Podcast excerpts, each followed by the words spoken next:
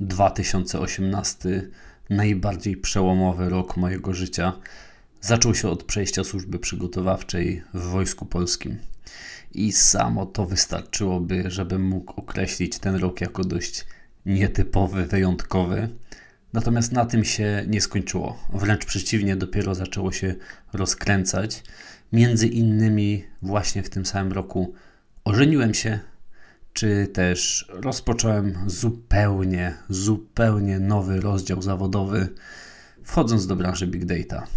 I właśnie o tym ostatnim chciałem dzisiaj powiedzieć kilka słów. Być może też myślisz o wejściu do Big Data. Jeśli tak, to super. To sądzę, że ten odcinek będzie dla Ciebie szczególnie interesujący. Pokażę, jak to wyglądało u mnie, w moim przypadku, ale przede wszystkim opowiem Ci, czy może razem wyciągniemy z tego jakieś lekcje, które e, weźmiesz po prostu do siebie i wdrożysz, tak żeby uniknąć e, różnych głupich, nie bójmy się tego powiedzieć, sytuacji, czy po prostu skrócić drogę, którą ja sam przeszedłem.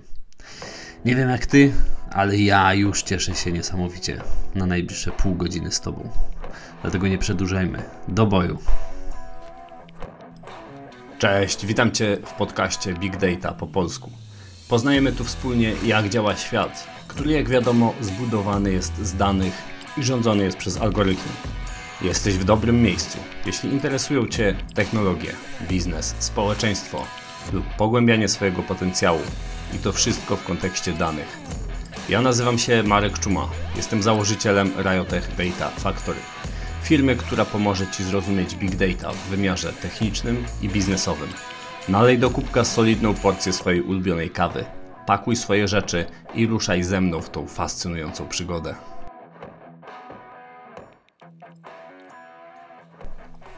Więc tak, dwa okresy. Dokładnie dwa okresy. Tak można by podzielić moją karierę zawodową tutaj w IT. I one się, dzielą się mniej więcej na połowę, gdzie pierwsza część e, to okres, no powiedzmy, szeroko pojętych aplikacji webowych, a druga część to big data. I między nimi jest pewien obszar buforowy, ale wszystko po kolei. E, oczywiście tutaj na samym wstępie powiem, że nie liczę e, okresu studiów jako samej nauki, tym bardziej, że e, no, to, co wiedziałem po studiach, to e, że nie lubię na pewno, jakby wiele rzeczy lubię w IT, ale na pewno nie lubię baz danych i sieci komputerowych, systemów komputerowych, systemów operacyjnych. Mm, no to trochę się pozmieniało biorąc pod uwagę, z czym pracuję, to w dużej mierze szeroko pojęte bazodanowe systemy e, i ogólnie praca z danymi, mm, plus bardzo, bardzo dużo roboty również e, takiej serwerowo, e, no serwerowej właśnie, to no, całkiem sporo się pozmieniało. Natomiast zasadniczo te dwa okresy można wyróżnić w mojej drodze i chociaż je rozdzielam, to tak naprawdę najpierw, e, zanim jeszcze przyszła Big Data i zanim zakończyłem ten okres webowy, to Big Data już powoli wkradała się w moje życie i chciałem Ci chwilę o tym właśnie opowiedzieć. Już byłem w filmie, bardzo fajnej zresztą filmie, e, która mm, robiła aplikacje webowe e, Ruby w Ruby on Rails. Natomiast ja szczerze powiem, nie do końca się nam odnajdowałem. Nie w samej filmie, bo ludzie tam byli fantastyczni, ale jeśli chodzi o technologię, czy też mm, w ogóle rodzaj technologii e, aplikacji webowych, to było po prostu nie dla mnie. E, raz, że dlatego, że trochę mieszałem taką pracę ala frontendowca z e, backendową, Dwa, za mało, po prostu za mało tam było rozkminy, mówiąc wprost. Za dużo rzeczy było mocno ustandaryzowanych i za dużo było rzeczy, które były dla mnie mm, no, główna robota polegała na tym, że musiałem się zorientować, jakie są standardy i jak się pisze w konkretnej technologii, a potem to robić. E, natomiast mało było miejsca na inwencję twórczą, mało było miejsca na takie mm, chwile jakiejś refleksji nad tym, jak e, jakieś mechanizmy zbudować.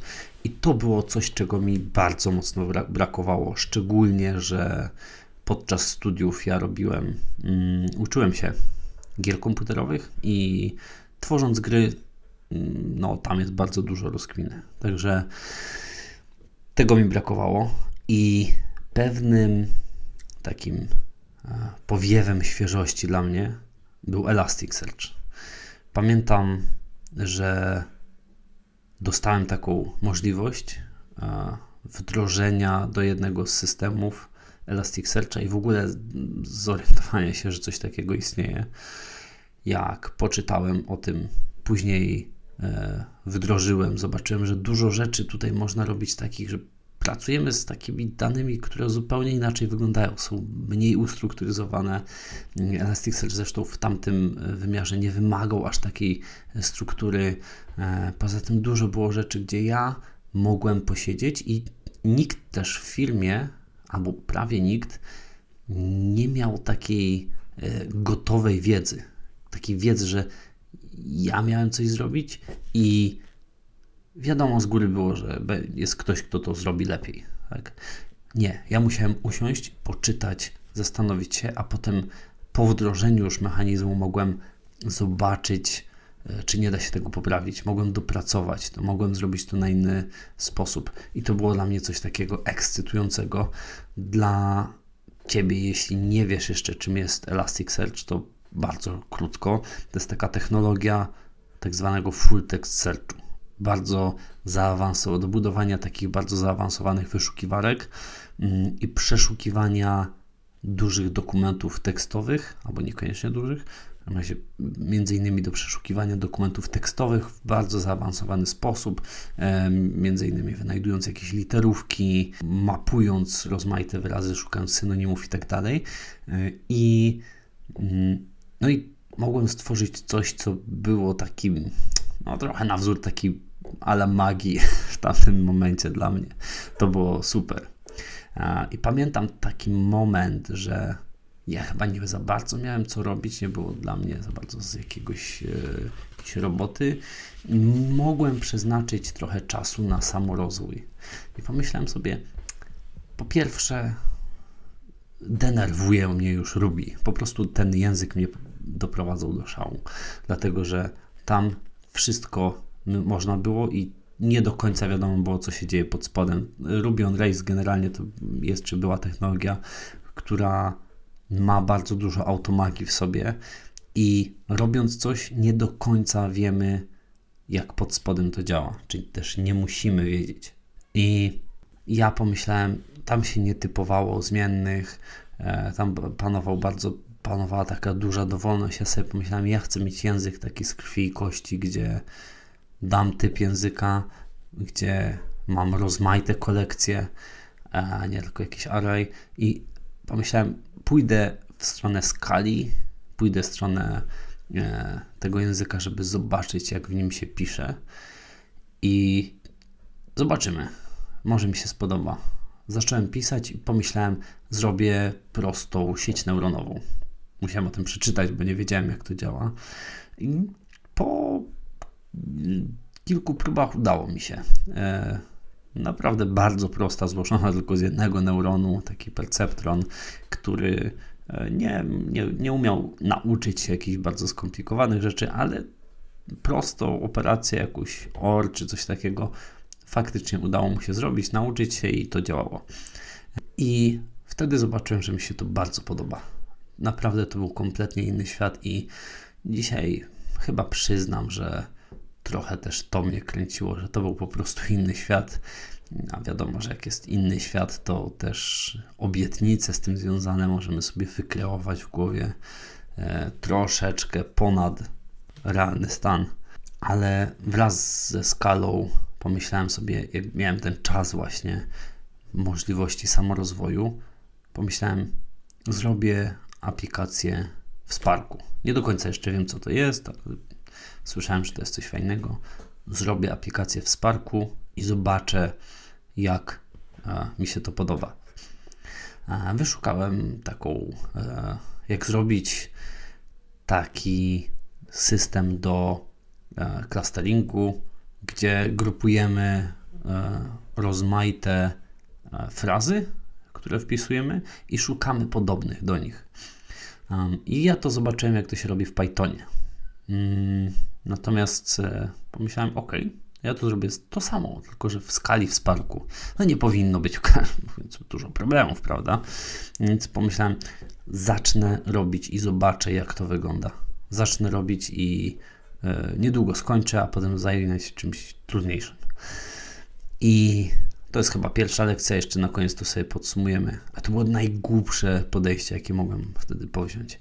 Ja nie, z, nie zacząłem czytać, co to jest Spark. Nie zacząłem mm, czytać, jak się z tym pracuje, czego powinno się unikać, jak on jest zbudowany, tylko potraktowałem to jako taką magiczną technologię, z którą po prostu można coś robić, to jest fajne. A, no więc zajęło mi to mm, wiele tygodni, tak naprawdę żeby zrobić tą prostą bardzo aplikację w Sparku, dlatego że i popełniłem wszystkie możliwe błędy, których nie popełniają już kursanci, którzy chociażby przeszli e, mój kurs online Fundament Apache Spark. E, to jest, ja, ja projektując go miałem w głowie również tą, e, ten moment, w którym ja się dowiaduję, jak wiele błędów popełniłem przy okazji tej aplikacji. Natomiast mm, pracując z Elasticsearchem, pracując ze Sparkiem, zobaczyłem, że mimo wszystko i ze skalą, że mimo wszystko jest miejsce, gdzie no, zupełnie inaczej wygląda to programowanie i tworzenie systemów. I pomyślałem, cholera, ja tam chcę pracować. I później przyszedł czas buforowy czyli taki, w którym nie byłem ani w jednym okresie swojej kariery zawodowej, ani w tym drugim. I to było wojsko. Ja zakończyłem pracę w tamtej firmie wraz z grudniem 2017 roku. Miałem jeszcze chyba tydzień czy dwa tygodnie ostatniego, ostatnie roku, żeby sobie różne rzeczy podomykać i na samym początku, bodajże to był chyba 5 stycznia czy 8, jakoś tak, na samym początku stycznia 2018 roku zostawiłem wszystko w Łodzi, mieście, w którym mieszkam i pojechałem do Kielc e, zdobywać zupełnie inne umiejętności i poznawać zupełnie inny świat. Świat, który za bramą jednostki nie przypomina w niczym tego, co znałem wcześniej.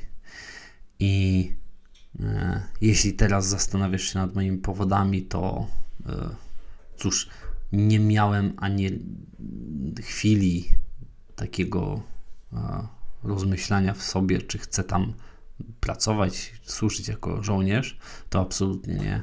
Mm, w wojsku takim zwykłym, regularnym nie, nie miałem zamiaru być, nie, nie kręciło mnie to Natomiast wiedziałem, że chcę poznać po pierwsze mniej więcej jak się walczy. Miałem świadomość, że pójście do wojska nie będzie kursem jednostki grom, ale chciałem poznać chociażby podstawy taktyki, zobaczyć z czym to się je, takie żołnierskie życie. A po drugie, e, przygotować się. Jeżeli coś przyjdzie nie tak, na wypadek wojny, na wypadek jakiegokolwiek konfliktu. Chcę wiedzieć, co zrobić i chcę też, e, żeby moje państwo wiedziało, że jestem zadeklarowany, że jestem chętny, że jestem gotowy do tego, żeby coś robić, żeby być po prostu w tych strukturach. I po prostu tam poszedłem. E, zacząłem tą służbę i szczerze przyznam, że to był okrutnie owocny czas z dzisiejszej perspektywy. Bardzo dużo rzeczy mi się nie podobało, natomiast mnóstwo rzeczy też wyciągnąłem. No, dobra, może nie mnóstwo. Jest kilka konkretnych rzeczy, które wyciągnąłem stamtąd i które nie skłamię bardzo, jeżeli powiem, że towarzyszył mi każdego dnia do dzisiaj. Aha. Ale już wtedy, ja zaraz o nich opowiem, ale chciałem powiedzieć, że przez całe wojsko prowadziłem swój taki mały notatniczek, gdzie też jedną z rzeczy, którą projektowałem, było to, co zrobię po wyjściu już, bo to czas służby przygotowawczej trwał kilka miesięcy, co zrobię po wyjściu i jak ruszę do zgłębiania big data. Jakie systemy chcę stworzyć. Ja naprawdę wtedy o tym myślałem. I, i nawet rozmawiałem z kolegami z sali, w której spaliśmy. Aha. Natomiast jest kilka rzeczy, które bardzo, bardzo pomogły mi. Do dzisiaj mi pomagają, a w karierze tej big dataowej, w rozwijaniu też Realtek Data Factory. I to jest przede wszystkim pierwsza rzecz, którą wyciągnąłem. Tam dotarło do mnie, kim ja chcę naprawdę być. Nie tylko w kontekście jakimś zawodowym, ale kim ja chcę naprawdę być w kontekście tego, jaki chcę być. Zobaczyłem dużo złych rzeczy w wojsku, dużo takich, które mi się nie podobały, ale też zobaczyłem takie przebłyski tego, na czym mi naprawdę zależy. Widziałem, czego nie boję się tego powiedzieć, naprawdę nienawidzę i co pokochałem tam. I zauważyłem bardzo jasne punkty, bardzo jasne cechy, które łączą te rzeczy, których nienawidzę i te, które kocham. I to, gdzie czułem się najlepiej, mm, to wszystkie te miejsca, gdzie e, widziałem, że chcąc iść w tą stronę, powinienem się nastawić na bardzo ciężką pracę, ale z świadomością, że chcę być najlepszy. To taka mentalność ludzi, którzy nie zadawalają się takim stanem przeciętnym, szukają czegoś absolutnie z najwyższej półki.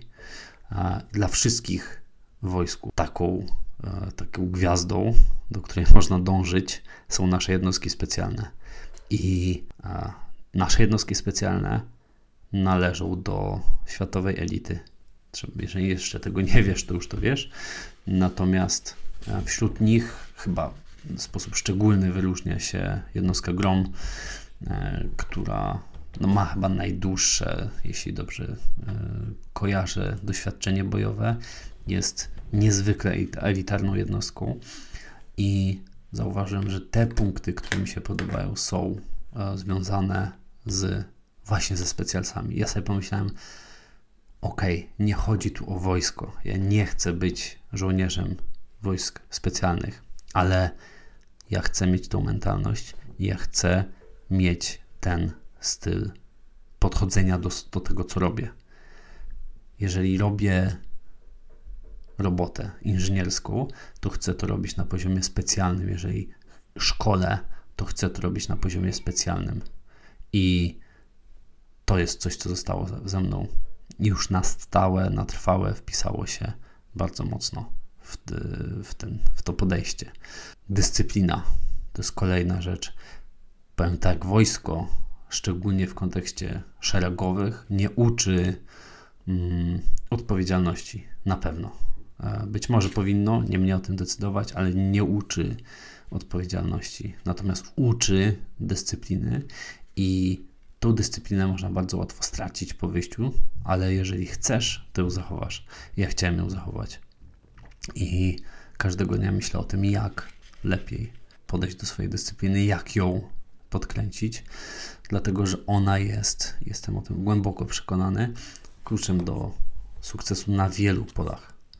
I takie podejście, raz z dyscypliną, dwa e, z przykładaniem się do detali, trzy z przygotowywaniem wszystkiego zawczasu, to jest coś, co właśnie wyciągnąłem z tych kilku miesięcy w wojsku. I tu był takim dla mnie taką szczególną osobą mój dowódca, nie tylko dowódca, ale też przywódca, bo miałem to szczęście, że trafiłem na prawdziwego przywódcę z krwi i kości. Mój kapral, który był bezpośrednim dowódcą, który e, moim bezpośrednim dowódcą, czyli dowódcą mojej drużyny, struktury około 6-80 osobowej. E, który miał doglądać tego, jak się rozwijamy, i my do niego mieliśmy pierw, pierw, pierwsi iść z jakimikolwiek problemami, zażaleniami, e, skargami, ale też teoretycznie można było pójść po prostu porozmawiać. I ja mogę dzisiaj powiedzieć, że to jest osoba, nie będę wymieniał jego nazwiska z szacunku do niego, ale nazwijmy go kapralem N. Kapral N był osobą, sądzę, że jest ciągle, która jak trzeba, to podpaliła nam e, ogień pod tyłkiem, wytrała nas tak, że nie wiedzieliśmy, jak się nazywamy, ale kiedy trzeba było, to ja pamiętam, że ja mogłem po prostu pójść do niego i porozmawiać. I tak też było. Ja po prostu w pewnym momencie poszedłem, porozmawiałem o jakimś swoim, może nie problemie, ale właśnie nawet przyszłości, o doradzić się go, co on by widział dla mnie w Wojsku Polskim, jaka przyszłość będzie najlepsza z moimi aspiracjami, z moim podejściem. Mieliśmy bardzo konkretną rozmowę. To był człowiek, który też umiał odpowiednio żartować, odpowiednio łapał dystans i jednocześnie e, się umiał do nas zbliżyć. I to jest osoba, której zawdzięczam właśnie to podejście. Jeśli mam coś robić, to robię to na serio. Jeśli trzeba się temu poświęcić, to trzeba się temu poświęcić i nieważne ile to wysiłku będzie kosztowało. Jednocześnie dobrze się przygotowuję, robię wszystko, jak to mówi, po wojskowemu. I to jest coś, co ze mną jest do dzisiaj. Oczywiście nie w formie niezmienionej, ale jakoś ciągle ze mną chodzi. Jako może mały przykład mogę powiedzieć, że od momentu wyjścia każdego dnia praktycznie, każdego dnia zostawiam złożone ubrania. Uważam to za jeden z fajniejszych przykładów. Składam, kończę każdy dzień złożeniem ubrań, żeby wiedzieć, że następny zaczynam jeżeli nawet mi się wszystko posypie, wstanę za późno, jest chaos, to przychodzę i widzę, że poprzedniego dnia w jakiś sposób przygotowałem się do tego obecnego. I to jest super. I po wyjściu z wojska, a po tych kilku miesiącach, przyszło do mnie oczywiste pytanie: co dalej? Oczywiście parę miesięcy później miał być mój ślub, ale co dalej? Czy mam wracać do starej firmy? czy iść zupełnie do przodu. I to nie była łatwa decyzja, dlatego że bardzo mnie kusiło, żeby wrócić, ale z drugiej strony pomyślałem sobie, mm, nie, nie zrobię tego. Po prostu nie, tam mnie nie trzyma nic poza tym, że tam są fajni ludzie, tam są naprawdę świetni ludzie. Poza atmosferą czułem się tam bardzo dobrze, ale technologicznie, rozwojowo ja po prostu się tam dusiłem. I to nie była wina firmy, oczywiście. I podjąłem tą decyzję, że nie chcę wracać. W międzyczasie um, najpierw, zanim na poważnie ruszyłem z Big Data, jeszcze wydałem jednego e-booka, którego skomercjalizowałem, e, pomagającego w e, takich e, ułożeniu swoich finansów osobistych. Także jeszcze ten okres rozpoczęcia takiej żelaznej pracy big dataowej trwało. Ale w końcu, kiedy się zdecydowałem, to pomyślałem, idę w to i rozpisałem sobie pewien plan. Zacząłem pracę i zacząłem poznawać technologię i jakie to technologie zacząłem poznawać. Hadoop, HDFS, Yarn przede wszystkim, do tego Spark, Solar, HBase i tyle.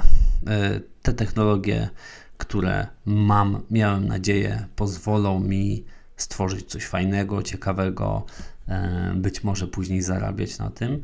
Mm, I miałem bardzo mocne przekonanie, że jeśli się uda, to chciałbym też pomagać ludziom, zdobyć jak najwięcej wiedzy tutaj i pomagać ludziom też ją zdobywać, bo branża mi się spodobała.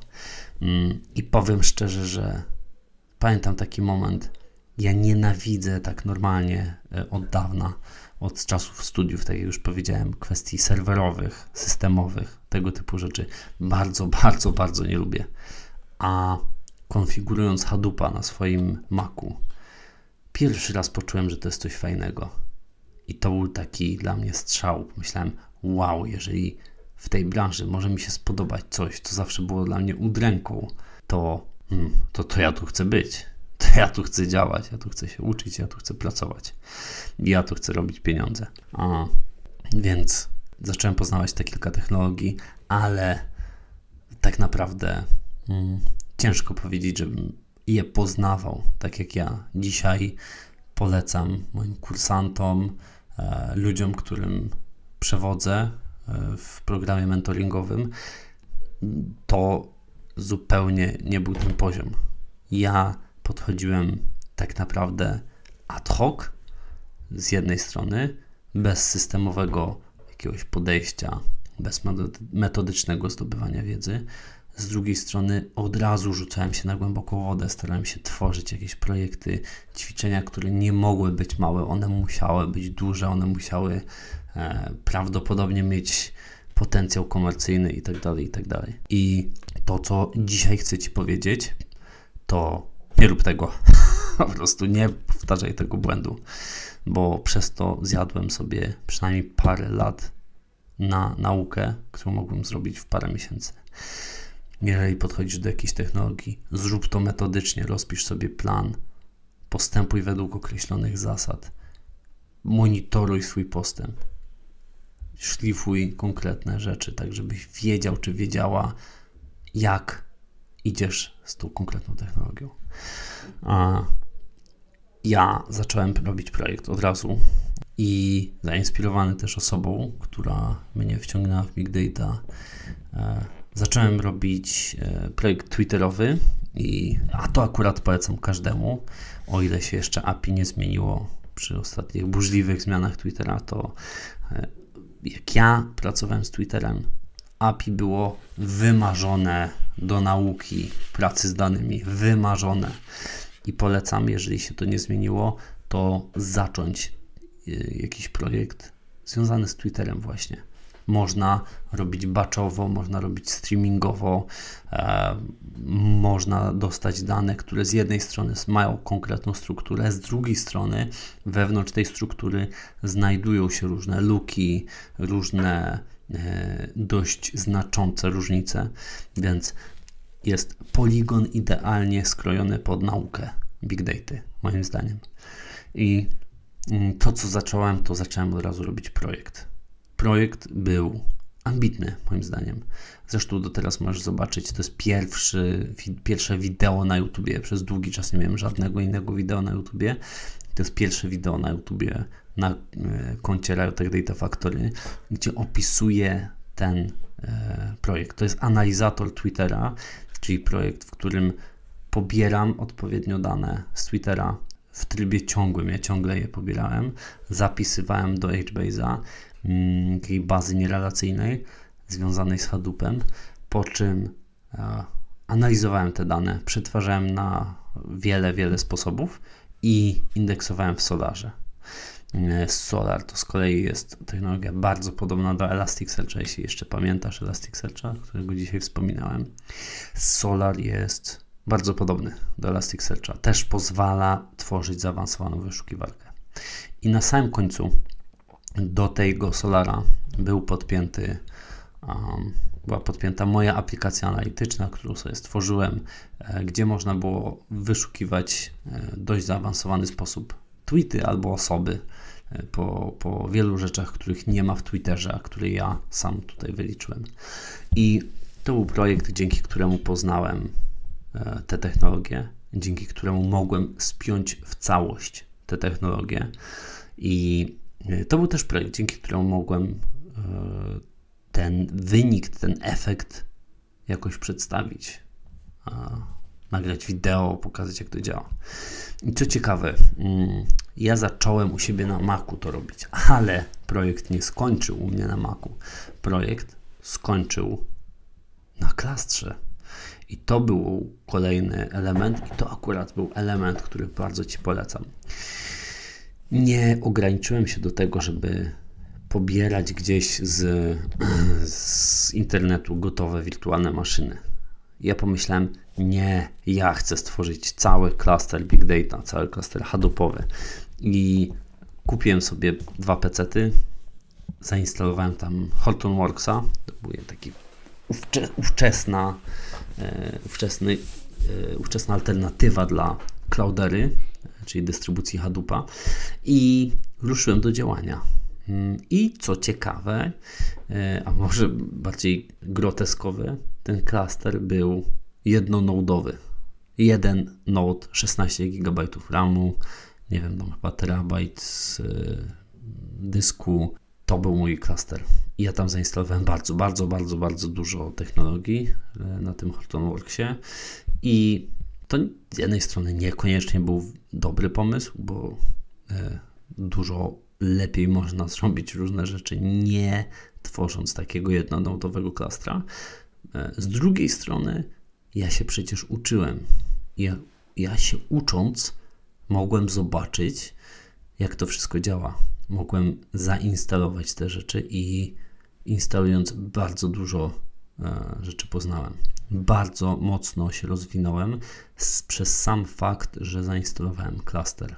I jeszcze jedna rzecz, ponieważ tam było tylko 16 GB i bardzo dużo technologii, to musiałem bardzo ostrożnie manewrować tymi ustawieniami, żeby te technologie się nawzajem nie pozjadały. E, I dzisiaj ja polecam każdemu. Szczerze, z ręką na sercu polecam każdemu, kto chce wejść w Big Data i nie tylko tak posmakować, ale myśli sobie, ok, ja się będę tu rozwijał. Wejdź na Allegro, wpisz PC, znajdź jakiś tani komputer, dwa komputery po 32 GB RAMu i można robić cuda. Naprawdę można robić bardzo fajne rzeczy, bo masz dwa pecety, które sam konfigurujesz od A do Z, ucząc się konkretnych technologii, nie robiąc tylko tutorial, ale wgryzając się, zagłębiając się. Możesz przecież to schrzanić, nie ma problemu, postawisz drugi, a potem na tym możesz testować, możesz robić systemy i to jest cały klaster przeznaczony pod Twoje potrzeby. Może produkcyjnie dwa, dwa PC, dwa razy PC nie wypaliłby jakoś szczególnie, ale jeżeli Ty robisz swój jakiś projekt rozwojowy, to jest świetne, to jest znakomite. Ty się nauczysz bardzo dużo, a dodatkowo możesz zrobić naprawdę fajne systemy. Także ja bardzo polecam. I w ten sposób nauczyłem się podstaw Big Data. Potem przyszła praca komercyjna, gdzie dostałem się, co tu dużo mówić, nie dlatego, że byłem fantastyczny, ale dlatego, że akurat była pilna potrzeba. Ja się nawinąłem i wszedłem do projektu. I w projekt, do projektu też fajnego, w którym dużo rzeczy poznałem. On mnie na początku troszeczkę przytłoczył, mm, ale, ale poznałem naprawdę sporo i starałem się szybko nadrabiać te braki. Stack technologiczny akurat był bardzo podobny do tego, co ja robiłem, i to było super. Z drugiej strony też poznałem architekturę ETL y, live, na żywo, e, w praktyce, więc tam zdobyłem pierwsze szlify i pierwsze, pierwszy raz zobaczyłem z czym to się je, jak to działa.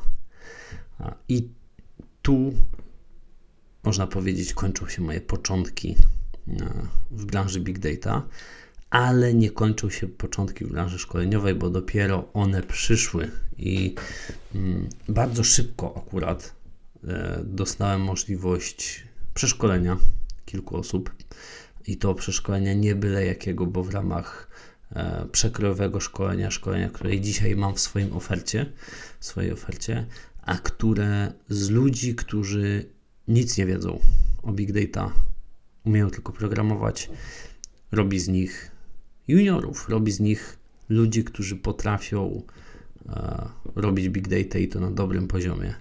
I ci ludzie dzisiaj są świetnymi fachowcami, których wtedy przeszkoliłem, e, przeszkoliliśmy, bo to było parę osób, natomiast ja organizowałem to szkolenie. Mm, później te inne też e, oferty szkoleniowe stopniowo zaczynały się pojawiać. Ja byłem otwarty i coraz bardziej otwarty, bo zobaczyłem, że mi się to podoba i że chyba jestem w tym niezły. I zacząłem e, świadomie dążyć do tego, żeby wypracować swoją formułę. I dzisiaj poniekąd ta formuła jest, ale ciągle ją, e, ciągle ją dopracowuję i nie na tyle jest dobra, żebym mógł powiedzieć z czystym sumieniem, już zakończyłem swoją robotę, teraz mogę tylko uczyć. A nie, ciągle tutaj czuję, że jest jeszcze sporo do zrobienia. Mm, natomiast sądząc po e, wynikach wszelkich ankiet, wszelkich e, badań tego, jak idzie kursantom, e, po kontakcie z nimi, mogę chyba stwierdzić, że trochę sukcesów już na koncie jest. No dobrze, zbliżamy się do końca. E, lekcje. Jakie lekcje z tej mojej dość nietypowej drogi możemy wynieść? Pierwsza rzecz, metodyczna nauka i to jest najważniejsza rzecz. Zaczynając w branży Big Data, nawet jeśli chcesz ją tylko liznąć, a być może zwłaszcza wtedy, nastaw się na metodyczną naukę. Nie rób czegoś ad hoc. A, zobaczę, nam wpiszę jakiś tutorial. Nie bardzo szybko się zniechęcisz, popełnisz wszystkie możliwe błędy i zaczniesz od zera. Zamiast zaczynać od zera po jakimś czasie, już na samym początku podejść metodycznie. Przygotuj sobie plan, zobacz jak to się powinno robić. Obserwuj mój kanał, będę o tym też mówił. Zapisz się u mnie na newsletter. Na newsletterze piszę jako jedną z trzech sekcji jest sekcja rozwojowa i w sekcji rozwojowej piszę o różnych rzeczach związanych z nauką e, i podkręcają też swojego mózgu, ale nie tylko, jakby z, przede wszystkim z nauką i przygotowałem nauki e, w Big Data. Także zapraszam do newslettera. Przy okazji poczytasz e-booka Szlakiem Big Data. Jedyny taki polski e-book o Big Data. Mm. Więc nastaw się metod, na metodyczną pracę. Co dalej? Przygotuj się. Przygotuj się przed wejściem do branży. Nie oczekuj, że znajdziesz staż, w którym ktoś, firma będzie chciała Cię nauczyć jako golasa zupełnego fachu big dataowego. E, przygotuj się najpierw, zrób jeden kurs, drugi, trzeci, naucz się kilku technologii, zrób projekt, który możesz pokazać. Postaw klaster Hadoopa, żeby pokazać, że wiesz o co chodzi i tak dalej. Tak? Miej już portfolio przygotowane, zanim zaczniesz pracę komercyjną. To, czy przygotujesz się, zależy tylko od ciebie. To, czy dostaniesz komercyjną robotę, nie. Ale to, czy przygotujesz się, czy będziesz mieć doświadczenie, umiejętności, wiedzę, to zależy już tylko od ciebie. E, zaangażuj się, zaangażuj się.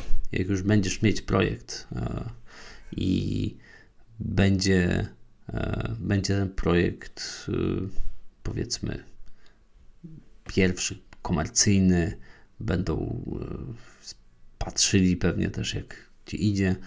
Zaangażuj się. Jeżeli masz pierwszą pracę, to daj więcej niż bierzesz sieć, wyłącz Facebooka, wyłącz LinkedIna, wyłącz YouTube'a, schowaj komórkę i w 100% zanurz się w projekt wtedy, kiedy go robisz. Jeżeli zobaczysz, że coś jest do zmiany, do poprawy, zaproponuj poprawę. Zaproponuj, że ty coś zrobisz dodatkowego. Daj z siebie więcej niż bierzesz. W ten sposób dużo szybciej się nauczysz niż tylko dryfując. I znacznie szybciej znajdziesz e, też ludzi, którzy myślą podobnie jak ty, którzy też chcą dawać więcej niż biorą, i dzięki temu nagle się okaże, że ty też bardzo dużo bierzesz. Więc zaangażuj się w pierwszy projekt, ale też zaangażuj się w naukę i w przygotowanie przed. Tak jak już mówiłem, możesz skonfigurować swój klaster, możesz stworzyć swoje własne środowisko. To, to wszystko jest w Twoim zasięgu. Pytanie tylko, co Ty wybierzesz, co Ty zrobisz. Nie oczekuj, że można przejść po łebkach. To nie jest branża, e, która jest e, budowaniem rakiet kosmicznych, ale to też nie jest branża, w której można po prostu sobie przejść po łebkach. Zresztą nie wiem, czy jest jakakolwiek branża, tak?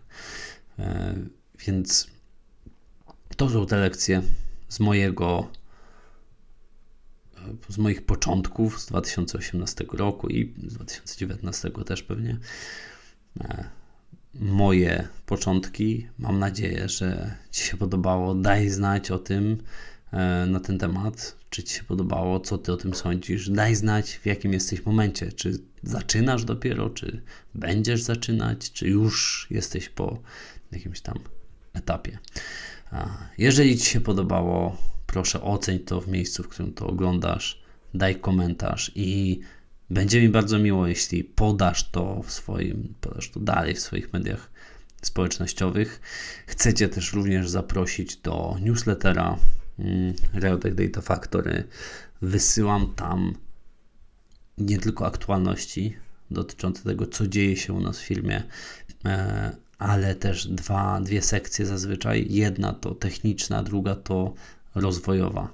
W sekcji rozwojowej właśnie myślimy nad tym, jak planować naukę, mm, co zrobić, żeby się lepiej skupić e, i tak dalej, i tak dalej. W sekcji technicznej opowiadam już o technikaliach konkretnych technologii, zwykle na poziomie podstawowym, ale zaawansowane e, smaczki też się znajdą w tym roku.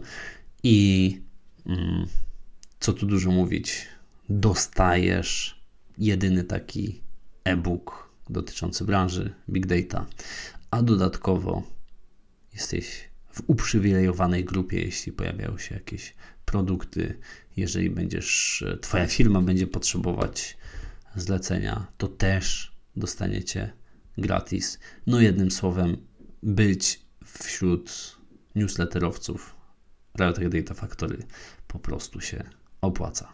Zachęcam serdecznie, zapraszam na blog.realtekdatafactory.com. Tam zobaczysz sobie e-booka, zapiszesz się na newsletter.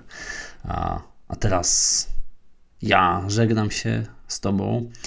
Trzymam za Ciebie kciuki, wierzę, że Ci się uda. Czy chcesz wejść do Big Data, czy chcesz się tu rozwinąć, czy może chcesz po prostu trochę popoznawać. Trzymam za Ciebie kciuki i bardzo, bardzo mocno w Ciebie wierzę.